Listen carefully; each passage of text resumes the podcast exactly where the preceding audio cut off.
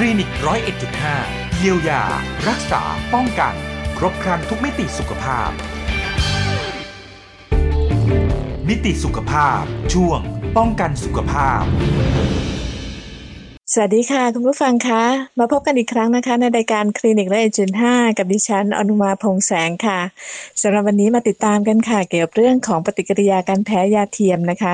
แล้ววันนี้ผู้ที่จะมาพูดคุยกันนะคะ ก็คืออาจารย์เภสัชกร ดรนนทเนศนรินรัตน์อาจารย์จากภาควิชาเภสัชวิทยา และสรีรวิทยา คณะเภสัชศาสตร์ จุฬาลงกรณ์มหาวิทยาลัยค่ะ สวัสดีค่ะอาจารย์คะครับสวัสดีครับ เวลาเราไปร้านขายยาหรือไปโรงพยาบาลเนี่ยคำถามที่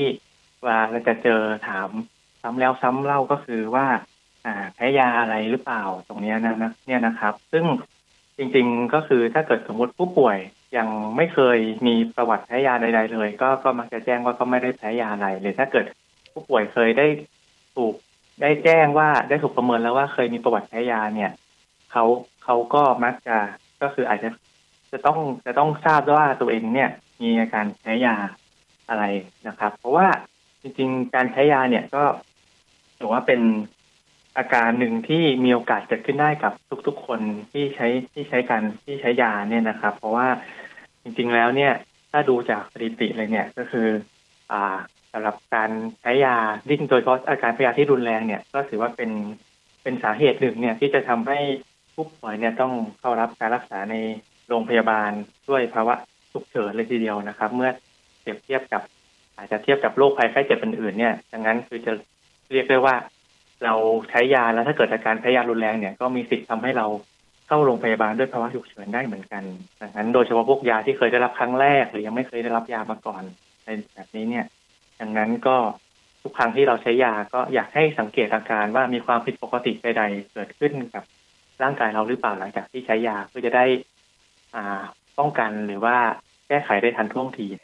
เราจะได้ยินคำว่าอาการข้างเคียงจากการใช้ยาด้วยค่ะคำว่าอาการข้างเคียงกับอาการแพ้ยานี่เหมือนกันไหมคะ ส่วนใหญ่แรกๆ เราก็มักจะเคยได้ยินคำว่าอาการข้างเคียงบ่อยๆนะครับ เช่น เหมือนกับหลังจากที่เวลาเราได้รับยาจากเภสัชกรตามร้านยาหรือตามโรงพยาบาลเนี่ยเภสัชกรเขาก็จะแนะนำว่า ยาตัวนี้กินแล้วอาจจะมีอาการข้างเคียง ก็เช่นง่วงนอนขึ้นไส้อะไรแบบนี้ ซึ่งจริงๆมันจะมีความแตกต่างกันระหว่างอาการข้างเคียงกับอาการแพ้ยา นะครับ เพราะว่าจริงๆ อาการข้างเคียงเนี่ย หรือที่เราอาจจะคุ้นเคยภาษาอังกฤษเรียกว่าเป็นแบบ side effect อะไรเงี้ยคือหรืออาการข้างเคียงเนี่ย ก็มันจะเป็นอาการที่เกิดจากฤทธิ์ทางเภสัชวิทยาของยาตัวนั้นเลยก็คือพูดง่ายๆคือ อ่าเราทราบอยู่แล้วว่ายาตัวเนี้ย พอเรารับประทานเข้าไปหรือนำเข้าสู่ร่างกายแล้วเนี่ย นอกจากมันจะก่อให้เกิดผลในการรักษาแล้ว มันก็ยังสามารถ ก่อให้เกิดผลอื่น ๆ ที่เราอาจจะไม่ต้องการ เช่นทำให้เกิดอาการง่วงนอน หรือเกิดการคลื่นไส้ท้องผูก หรือระคายเคืองทางเดินอาหาร ซึ่งอย่างที่แจ้งว่าตรงนี้มันเป็นฤทธิ์ทางเภสัชวิทยาที่เราทราบอยู่แล้ว ดังนั้นอ่าเราก็จะสามารถทราบได้เลยว่า เมื่อเราใช้ยาตัวนี้เนี่ย มันก็จะอาจจะมีโอกาสเกิดอาการข้างเคียงเหล่านั้นได้ ซึ่งก็อาจตัวส่วนใหญ่จะจัดว่าไม่ค่อยรุนแรงมากนะ ซึ่งเราก็จะระมัดระวัง อาการเหล่านี้ได้นะครับ แต่ถ้าเกิดสมมติสำหรับการแพ้ยานะครับ มันจะเป็นปฏิกิริยาการตอบสนองทางระบบภูมิคุ้มกัน ซึ่งแต่ละบุคคลเนี่ยมันก็จะมีการตอบสนองที่มันแตกต่างกัน โดยเราไม่สามารถทราบล่วงหน้าหรือทำนายได้เลยว่า เมื่อคนคนคนนี้เนี่ยรับประทานยาเข้าไปแล้ว มันจะปฏิกิริยาทางภูมิคุ้มกันของคนนี้เนี่ย มันจะทำให้เกิดอาการแพ้ยาหรือเปล่า ซึ่งจะต่างจากอาการข้างเคียง โดยอาการข้างเคียงสรุปว่าเราสามารถทราบด้วยทราบล่วงหน้าได้ เราทำนายได้ แต่ว่าอาการแพ้ยาเนี่ย มันเราไม่สามารถทำนายล่วงหน้าได้เลย เพราะว่ามันขึ้นกับระบบภูมิคุ้มกันของแต่ละคนที่จะตอบสนองแตกต่างกันด้วยความก้าวหน้าทางเทคโนโลยีนะครับ มันก็มีวิธีการวินิจฉัยในการแพ้ยาบางชนิด โดยเราสามารถตรวจ ทางข้อปฏิบัติการเภสัชพันธุศาสตร์เช่นตรวจยีนหรือตรวจพันธุกรรม เพื่อที่จะพอจะทำนายล่วงหน้าได้ว่าครับคนคนนี้เนี่ยหากมียีนเหล่านี้ หรือมีพันธุกรรมเหล่านี้เนี่ย อาจจะมีโอกาสเกิดการแพ้ยาได้ แต่ว่าก็ยังจัดว่าจัดว่าน้อยอยู่ในว่าเทียบกับยาส่วนใหญ่ที่เราใช้อยู่ ดังนั้นก็จะสามารถสรุปได้ว่า อาการแพ้ยาจะแตกต่างจากอาการข้างเคียง โดยอาการแพ้ยาเนี่ย เราจะไม่สามารถทำนายได้เลยว่าเกิดกับใครบ้างครับผม แล้วอาการแพ้ยาเท่าที่มีปรากฏออกมานี่จะมีอาการอะไรบ้างครับเคยเห็นบางคนนี่จะมีลักษณะบวมที่เปลือกตานะคะ แต่ว่าบางท่านเนี่ยก็มีข่าวว่าไปนอนโรงพยาบาลเลยค่ะอาจารย์ อ่าใช่ครับ ดังนั้นซึ่งตัวอาการแพ้ยาอย่างที่คุณรอนดมาได้กล่าวมาแล้วว่าบางบางคนเนี่ย เนื่องจากว่ามันเป็นการตอบสนองทางภูมิคุ้มกันของแต่ละบุคคล การตอบสนองก็อาจจะมีความแตกต่างกัน ต่อให้เป็นยาตัวเดียวกัน ก็อาจจะมีการตอบสนองที่แตกต่างกัน แต่ว่าโดยทั่วไป เราก็จะสามารถจัดได้ว่าแบ่งออกเป็นสองอย่าง อย่างแรกคือแบบเป็นแบบเฉียบพลันก็คือ อาจจะเกิดภายในไม่กี่นาทีหรือระดับชั่วโมง หลังจากที่เราได้รับทานยา เช่นเปลือกตาบวมมีผื่นขึ้น หรือแน่นหน้าอกหายใจไม่ออกอย่างนี้นะครับ กับแบบที่เกิดช้าคือบางครั้งเรารับประทานยาเข้าไปแล้ว ประมาณ 24 ชั่วโมง หลังจากนั้นวันต่อมาค่อยมีผื่นขึ้น อะไรแบบนี้นะครับ โดยจริง ๆ แบบที่แบบเฉียบพลันเนี่ย ที่เช่นแบบอ่าบวมที่เปลือกตาบวมที่ริมฝีปากบวมที่ลิ้น หรือว่าเกิดผื่นลมพิษคันทั่วตัวแบบนี้เนี่ย รวมถึงหายใจหอบเหนื่อย ถ้าเกิดสมมติคนที่มีรุนแรงหน่อยก็เช่น อาจจะทำให้ความดันโลหิตต่ำแล้วก็อาอาจจะมีอาการแบบแน่นหน้าอกหายใจไม่ออกจนถึง อาจจะรุนแรงที่เรียกว่าอนาฟาเลกติกช็อกก็คือ เหมือนกับการทำงานของอวัยวะภายใน เริ่มล้มเหลวดังนั้น ถ้ามันรุนแรงมาก ก็อาจจะถึงขั้นจะต้องเข้าเข้าเข้าโรงพยาบาลเพื่อเพื่อแก้ไขได้นะครับขณะที่แบบเกิดช้า มันก็อาจจะแบบเกิดเป็นผื่นลักษณะเฉพาะ หรือเกิดการทำลายของพวกเม็ดเลือดแดงหรืออวัยวะภายใน แล้วก็รวมถึงอาจจะเกิดเป็นอาการที่เรามักจะเคยได้ยินคือสตีเวนจอห์นสันซินโดรม ตัวนี้ซึ่งก็ค่อนข้างจะมีอันตราย อาจจะทำให้ถึงแก่ชีวิตได้ดังนั้น ผู้ที่มีอาการเหล่านี้ก็คือจำเป็นจะต้องเข้ารับการรักษาที่โรงพยาบาลนะครับ เราได้รับยาแล้วเนี่ยก็คือ อยากให้สังเกตอาการที่เกิดขึ้น อาจจะไม่ใช่แค่หลังจากที่ได้รับยาไม่กี่ชั่วโมง แต่ว่าอาจจะเป็นวันถัดมาหลังจากที่รับยาว่า เรามีอาการผิดปกติใดๆไหมเช่น มีผื่นขึ้น รู้สึกว่าแน่นหน้าอกหายใจไม่ออกมีอาการตรงไหนบวมหรือเปล่า แล้วก็รวมถึงเริ่มรู้สึกว่าเหนื่อยง่ายไหมอะไรแบบนี้ถ้าถ้าเกิดมีอาการเหล่านั้นก็แนะนำว่าให้หยุดยาทันทีแล้วก็รีบไปพบแพทย์ที่โรงพยาบาล ส่วนประเด็นในวันนี้นะคะ ที่บอกว่ามีปฏิกิริยาต่อการแพ้ยาเทียมถึงมีลักษณะยังไงคะอาจารย์ ที่เมื่อกี้เราพูดไปก็คือเป็นอาการแพ้ยาโดยทั่ว ๆ ไปนะครับ ซึ่งสำหรับหัวข้อวันนี้เนี่ย ที่เราใช้คำว่าเป็นการแพ้ยาเทียม หรือจริง ๆ ภาษาอังกฤษเขาจะเรียกว่าเป็นตัว pseudo allergy นะครับ ซึ่ง pseudo มันก็แปลว่าเทียม allergy แปลว่าแพ้นะครับ ซึ่งค่ะอ่ามันเป็นคำศัพท์ ว่ามันแพ้ยาเทียม เพราะว่าจากการการแพ้ยาที่ปกติที่เราแพ้เนี่ย มันจะเกิดจากการที่ร่างกายเรามีปฏิกิริยาตอบสนองทางระบบภูมิคุ้มกันกับยาที่ได้รับเข้าไปนะครับ แล้วก็เกิดเป็นอาการแพ้ขึ้นมาเพียงแต่ว่าในการใช้ยาบางตัว โดยเฉพาะยากลุ่มลดปวดลดอักเสบที่ไม่ใช่สเตียรอยหรือที่เราเรียกภาษาอังกฤษว่าเป็นตัวกลุ่มเอนเซดตัวนี้เนี่ย มันสามารถก่อให้เกิดอาการ ช่นเดียวกับอาการแพ้ยาได้ เพียงแต่ว่ามันไม่ได้เกิดผ่านทางระบบภูมิคุ้มกันนะครับผม ดังนั้นก็ดังนั้นก็เลยบางครั้งเขาก็จะเรียกว่าใช้คำว่าเป็นการแพ้ยาเทียม ซึ่งเนื่องจากว่าอาการมันจะเหมือนกับการแพ้ยาจริงๆ เพียงแต่ว่ามันไม่ได้ผ่านทางระบบภูมิคุ้มกันก่อให้เกิดการแพ้ยาเทียมก็คือกลุ่ม NSAID นะครับ โดยกลุ่มนี้เนี่ยบางทีเราเรียกชื่อ NSAID NSAID อ่า หรือพวกถ้าชื่อเต็มๆก็คือจะ ยาลดอักเสบที่ไม่ใช่สเตียรอยด์บางคนฟังแล้วอาจจะไม่ค่อยคุ้นชื่อ ยาตัวเนี้ยมันเป็นยาที่เราอาจจะพบเจอไปบ่อย เช่นตัวยา ตัวยาไอบูโพรเฟนนะครับ ซึ่งเป็นมันก็จะมีหลายยี่ห้อ ตรงนั้นซึ่งโดยทั่วไปเนี่ยอ่าเราก็มักจะใช้ในการลดไข้ลดปวดเช่นมีไข้สูง หรือมีอาการปวดศีรษะไมเกรน ปวดฟันอะไรแบบนี้ก็มักจะใช้เป็นยากลุ่มนี้ อาจจะเป็นผู้ที่ออกกำลังกายเล่นกีฬาแล้วมีการปวดเมื่อยกล้ามเนื้อ หรือผู้สูงอายุที่ที่ปวดข้อเข่าอะไรแบบนี้ข้อเท้าพลิกข้อเท้าอักเสบก็ก็อาจจะใช้เป็นตัวยาไดโคฟินแนกหรืออีกตัวหนึ่งที่อ่าคุณผู้หญิงอาจจะรู้จักกันดีก็คือเช่นตัวยาเวลาปวดประจำเดือน ก็มักจะใช้ตัวยา mefenamic mefenamic acid ที่เป็นตัวยาเม็ดสีเหลืองๆตัวนี้ในการปวดประจำเดือน ซึ่งยาเหล่านี้เนี่ย ทั้งหมดทุกตัวแล้วก็มีตัวอื่นด้วย เราจะเรียกว่าเป็นตัวยาแก้ปวดลดอักเสบกลุ่ม NSAID ตัวนี้ครับ เพราะว่าถ้าฟังจากชื่อ NSAID าจจะไม่คุ้น แต่ว่าถ้าเราบอกชื่อยาเมื่อกี้ไปแต่ละตัวก็หลายๆ คนก็อาจจะเคยใช้ยาเหล่านี้อยู่แล้ว แล้วยาแก้ปวดกลุ่มนี้แตกต่างจากพวกยาพาราเซตามอลที่เราใช้กันยังไงบ้างคะก็ปกติเวลาเรามีอาการปวดศีรษะ หรือว่ามีอาการปวดเราก็มักจะนึกถึงตัวยาพาราเซตามอลที่เราเคยใช้อยู่เป็นประจำตัวนี้นะครับ แต่ว่าในบางครั้งเนี่ย อ่าเราที่เรามีอาการปวดที่รุนแรงมากขึ้น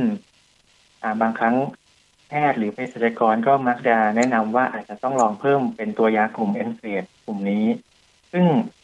ด้วยกลไกของยากลุ่มนี้เนี่ย มันสามารถลดอาการปวดอักเสบได้เรียกว่าได้ดีกว่ายาตัวพาราเซตามอลแต่ว่ายากลุ่มนี้ก็มีข้อควรระวังอย่างมากก็คือ เนื่องจากหนึ่งคือ อาจจะก่อให้เกิดอาการแพ้ยาเทียมอย่างที่เมื่อกี้ได้กล่าวไปแล้ว กับหลักกลุ่มนี้เนี่ยก็จะมีอาการได้ก่อให้เกิดอาการไม่พึงประสงค์เช่น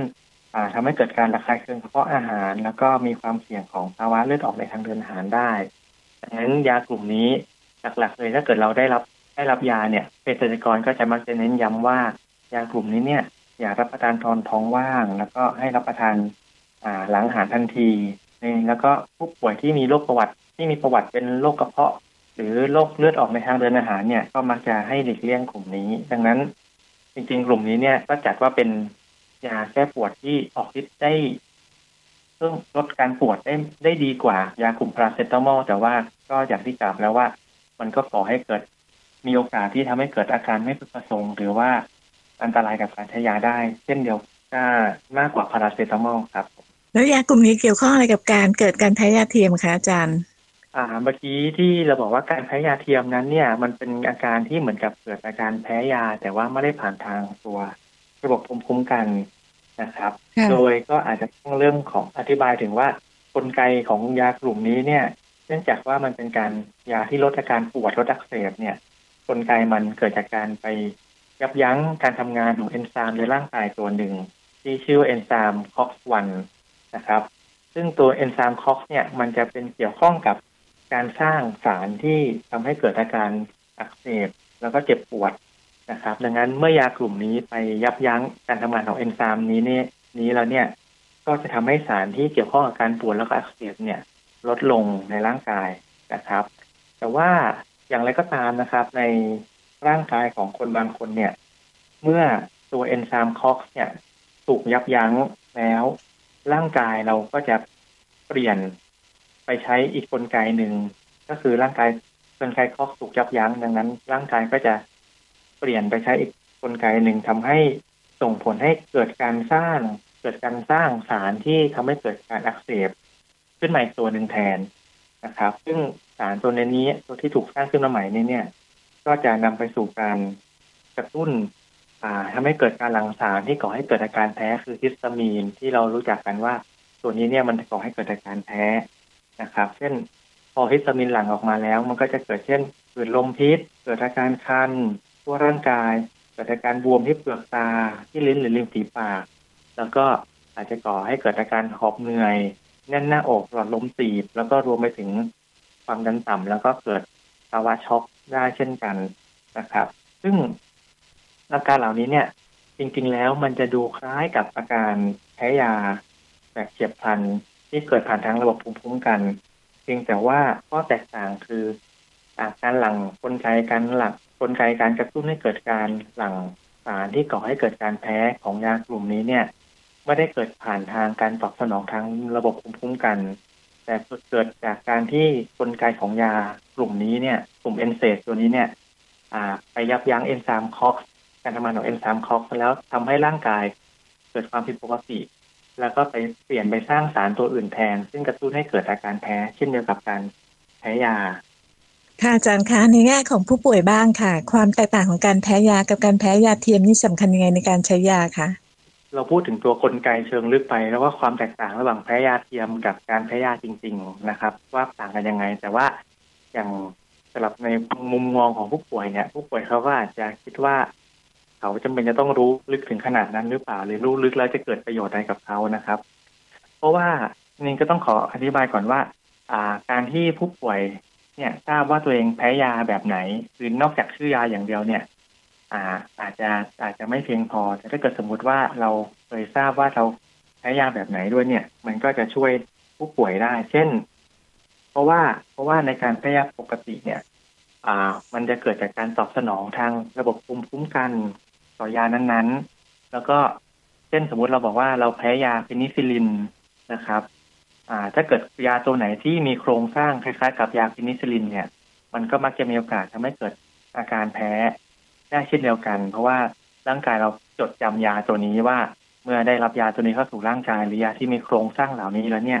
ร่างกายเราจะตอบสนองทางระบบภูมิคุ้มกันทำให้เกิดอาการแพ้ยาอย่างที่กล่าวมาแล้วกับแพ้ยาผ่านทางระบบภูมิคุ้มกัน อ่า แต่ว่าในกลุ่มยาแก้ปวดกลุ่มเอนเซตัวนี้เนี่ยเช่นถ้าเราไปดูทางเชิงลึกว่ายากลุ่มนี้เนี่ยที่ได้กล่าวว่าอาจจะมีทั้งตัวยาไอบูโปรเฟนตัวยา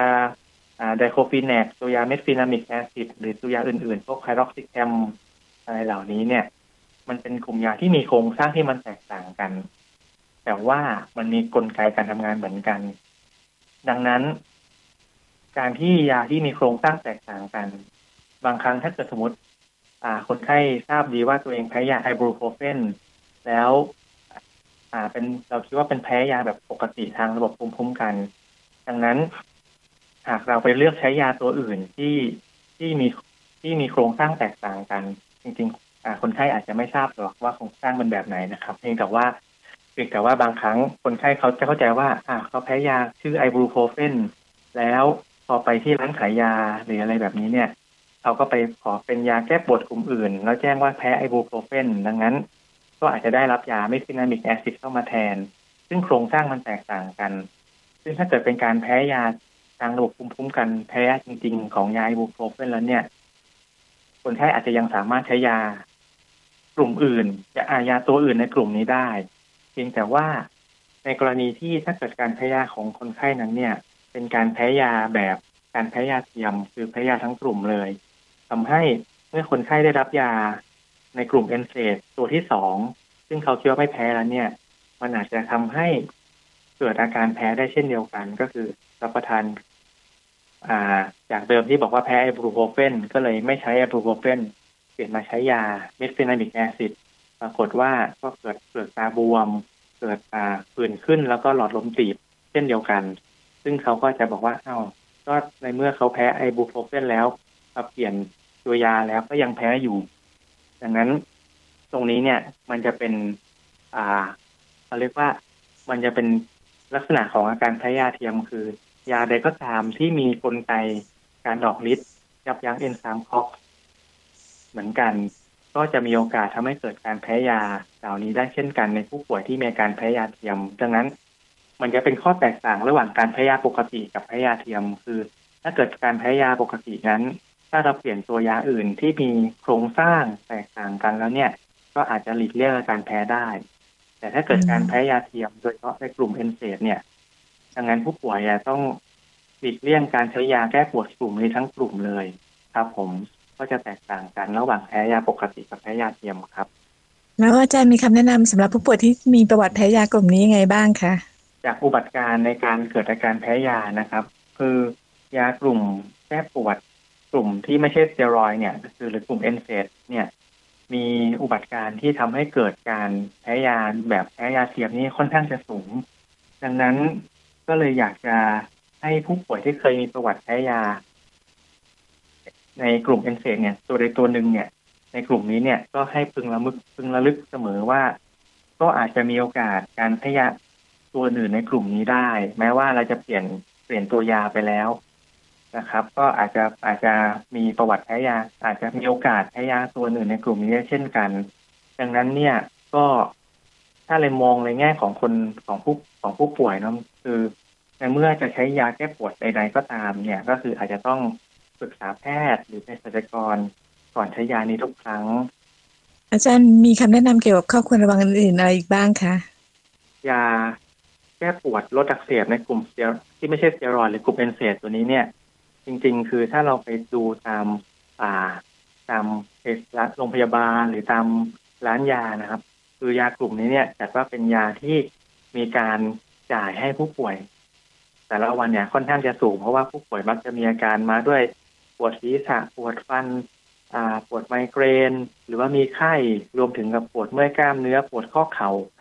ดังนั้นเนี่ย ยากลุ่มนี้เนี่ย แม้ว่ามันจะมีประสิทธิภาพในการบรรเทาอาการปวดได้ดีดีกว่าพาราเซตามอลแต่ว่าก็มีข้อควรระวังที่จะต้องระวังอย่างมาก เพราะว่านอกจากว่าเกิดอาการไม่พึงประสงค์จากการที่ยาตัวนี้เนี่ยสามารถเกิดอาการระคายเคืองกระเพาะได้ แล้วก็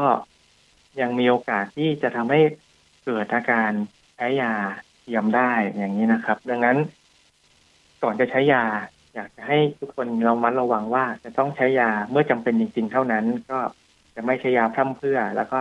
ให้ปรึกษาแพทย์หรือเภสัชกรก่อนทุกครั้ง เพราะว่าบางครั้งมันก็จะมีกรณีที่ว่า อ่า คนผู้ป่วยอาจจะทราบดีว่าตัวเองแพ้ยากลุ่มแพ้ยาไอบูโคเฟนแล้วก็ไม่กล้าใช้ยากลุ่มนี้ แต่บังเอิญว่า อ่า ไปเจอคนข้างบ้าน หรือว่าคนที่ออกกำลังกายด้วยการบอกเนี่ยเขาทานยาแก้ปวดตัวกลุ่มนี้ ตัวนี้อยู่เช่นเม็ด diclofenac อ่า ก็อยากก็ลองทานดูแล้วกัน เพราะว่าไม่น่าจะแพ้หรอกเพราะว่าไม่ไม่ใช่ไอบูโปรเฟนที่เขาเคยมีประวัติแพ้ ซึ่งพอบางครั้งถ้าเกิดทำให้เกิดคนไข้เนี่ย เป็นการแพ้ยาแบบอาการแพ้ยา pseudoallergy หรือแพ้ยาเทียมเนี่ย มันก็อาจจะทำให้เกิดอาการ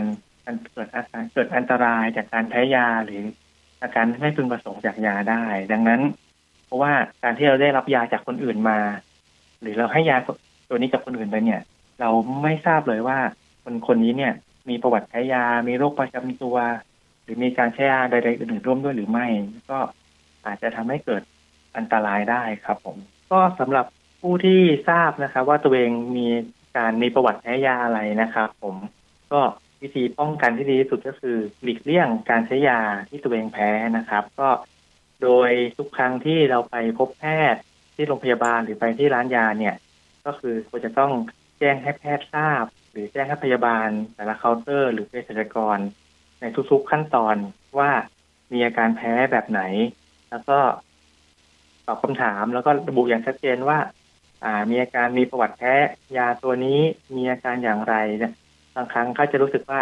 ถามแล้วถามอีกอย่างนั้นก็ไม่ค่อยอยากจะตอบดังนั้น ก็คือเพื่อความปลอดภัยของผู้ป่วย แนะนำว่า ให้แจ้งประวัติและอาการแพ้ยา โดยเสมอๆทุกครั้งเมื่อเข้ารับการรักษาที่โรงพยาบาล หรือว่าที่ไปรับยาที่ร้านขายยานะครับ ส่วนผู้ป่วยที่ไม่เคยมีประวัติแพ้ยาใด ๆ หรือว่าไม่ไม่ไม่ทราบว่าตัวเองแพ้ยาอะไร ดังนั้นก็เป็นเรื่องยากที่เราจะป้องกันอาการแพ้ยาได้เพราะว่าเราไม่ทราบว่าเราแพ้ยาอะไรเพียงแต่ว่า ก็อยากให้ระลึกเสมอว่า ยาเนี่ย มีประโยชน์ในการรักษา แต่ก็อาจจะก่อให้เกิดโทษได้เช่นกัน ดังนั้นก็ขอให้ใช้ยาอย่างถูกต้องเหมาะสม อ่า ไม่ใช้ยาพร่ำเพื่อเกินความจำเป็น แล้วก็ปฏิบัติตามคำแนะนำของเภสัชกรอย่างเคร่งครัดนะครับ แล้วก็ไม่ใช้ยาตามที่เพื่อนหรือคนอื่นแนะนำเพื่อที่จะลดลดโอกาสที่จะเกิดอันตรายและการไม่พึงประสงค์จากการใช้ยานี้ได้ครับ วันนี้ต้องขอขอบคุณอาจารย์นะคะ ที่มาให้ข้อมูลดีๆ แบบนี้ค่ะ สวัสดีค่ะ วัสดีครับ คุณผู้ฟังคะนี่คือข้อมูลนะคะ เกี่ยวกับเรื่องของแนวทางค่ะ ในการที่จะดูแลสุขภาพตัวเองนะคะ เมื่อมีการแพ้ยาที่เป็นยาเทียมค่ะ ข้อมูลนี้นะคะ โดยอาจารย์เภสัชกร ดรนนทเนศนรินรัตน์ค่ะ ตัวแทนจากภาควิชาเภสัชวิทยา และศิลปวิทยา คณะเภสัชศาสตร์ จุฬาลงกรณ์มหาวิทยาลัยนะคะ เป็นข้อมูลที่มีประโยชน์ค่ะลองนำข้อมูลเหล่านี้นะคะ ไปเปฏิบัติกันดู วันนี้หมดเวลาของรายการแล้วค่ะ จะเจอกันได้ใหม่ในโอกาสหน้า ลาคุณผู้ฟังไปก่อนนะคะ สวัสดีค่ะ ติดตามรับฟังรายการคลินิกร้อยเอ็ดจุดห้าได้ใหม่ ทุกวันจันทร์ถึงวันศุกร์เวลา 10นาฬิกา30นาทีถึง 10นาฬิกา55นาที FM 101.5 MHz